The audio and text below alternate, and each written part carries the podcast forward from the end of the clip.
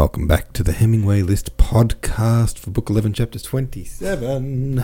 Pierre is said to be close to mad in this chapter. What might, what might calling Pierre mad foreshadow for the plans he's formulating? What do you think will come of the plans? What is the significance of Makar seizing the pistol just as the troops arrive? I don't know, but it doesn't seem good, does it? Makar's the madman here, and troops are coming, and the madman has a gun. Wait, no. Was it? No. The madman had the gun. Didn't Makar grab it off the guy that was going all crazy? Oh, I don't know. We'll find out. Twisted Every Way says, Wow, Pierre has lost it. He's still on the assassinate Napoleon track. I really hope he snaps out of it because that doesn't seem a likely or excellent prospect. Yeah, not his best idea, I would say. The old try to assassinate a extremely well protected emperor. Anyway, quick one tonight, so let's read. Chapter 28. Pierre, having decided that until he had carried out his design, he would disclose neither his identity nor his knowledge of French, stood at the half open door of the corridor, intending to conceal himself as soon as the French entered. But the French entered, and still Pierre did not retire. An incredibly, incredible curiosity kept kept him there. There were two of them. One was an officer, a tall, soldierly, handsome man, and the other, evidently a private or an orderly, sunburned, short and thin, with sunken cheeks, cheeks and a dull expression. The officer walked in front, leaning on, a stick and slightly limping. When he advanced a few steps, he'd stopped, having apparently decided that these were good quarters. Uh, turned around to the soldiers standing at the entrance and, in a loud voice of command, ordered them to put up the horses. Having done that, the officer, lifting his elbow with a smart gesture, stroked his moustache and lightly touched his hat. Bonjour, les compagnies, said he gaily, smiling and looking about him. Good day, everybody. No one gave any reply. Where la bourgeoise? Are you the master here? The officer asked Gerasim. Gerasim gazed at the officer with an alarmed and inquiring look. Courtier, courtier lodgment, said the officer, looking down at the little man with a condescending and good natured smile. Le Francois sont de bon enfants, de quibble voyons, ne nous fâchons pas mon vieux.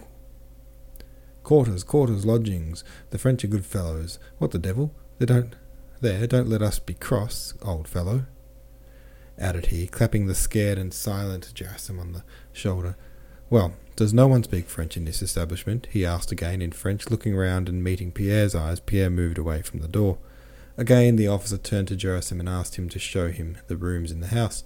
Master, not here. Don't understand. Me, you, said Gerasim, trying to render his words more comprehensible by contorting them. Still smiling, the French officer spread out his hands before Gerasim's nose, imitating, intimating, sorry, that he did not understand him either, and moved, limping, to the door at which Pierre was standing. Pierre wished to go away and conceal himself, but at that moment he saw Makar Alexeyevich appearing at the open kitchen door with a pistol in his hand. With a madman's cunning, Makar Alexeyevich eyed the Frenchman, raised his pistol, and took aim. Board them, yelled the tipsy man, trying to press the trigger. Hearing the yell, the officer turned round, and at the same moment Pierre threw himself on the drunkard.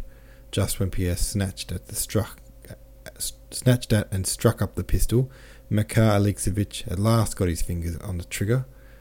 There was a deafening report, and all were enveloped in a cloud of smoke. The Frenchman turned pale and rushed to the door.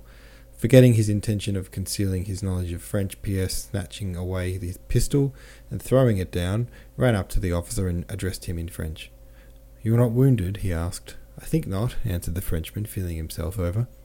But I have a very had a lucky escape this time, he added, pointing to the damaged plaster of the wall. Who is that man? said he, looking sternly at Pierre. Oh, I am really in despair at what has occurred, said Pierre, rapidly, quite forgetting the part he had intended to play. He's an unfortunate madman who did not know what he was doing. The officer went up to Makar Alexeyevich and took him by the collar.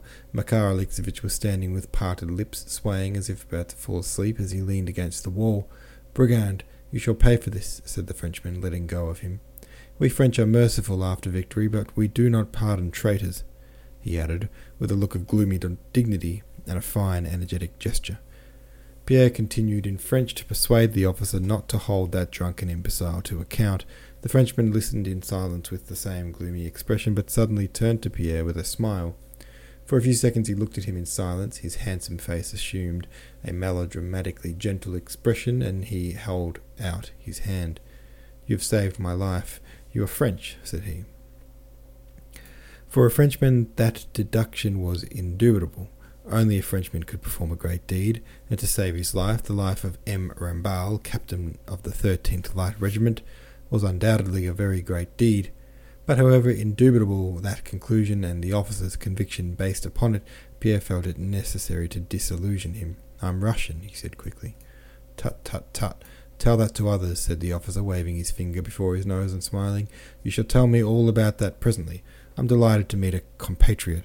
Well, and what are we to do with this man? he added, addressing himself to Pierre as to a brother.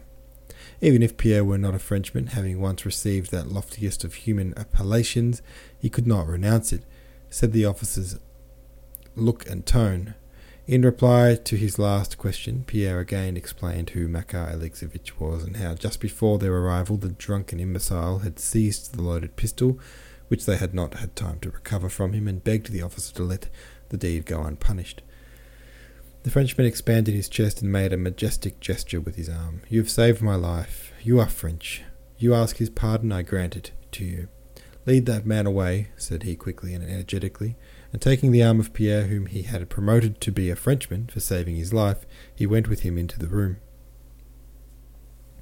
The soldiers in the yard, hearing the shot, came into the passage asking what had happened, and expressed their readiness to punish the culprits but the officer sternly checked it then. You will be called in when you are wanted, he said. The soldiers went out again, and the orderly, who had meanwhile had time to visit the kitchen, came up to his officer. Captain, there is soup and a leg of mutton in the kitchen, said he. Shall I serve them up? Yes, and some wine, answered the captain. All right, there we go. There's a chapter for you. Pierre an honorary French person because he saved a French person's life. Very cool. Alright, have a chit chat on the subreddit, and I'll see you tomorrow.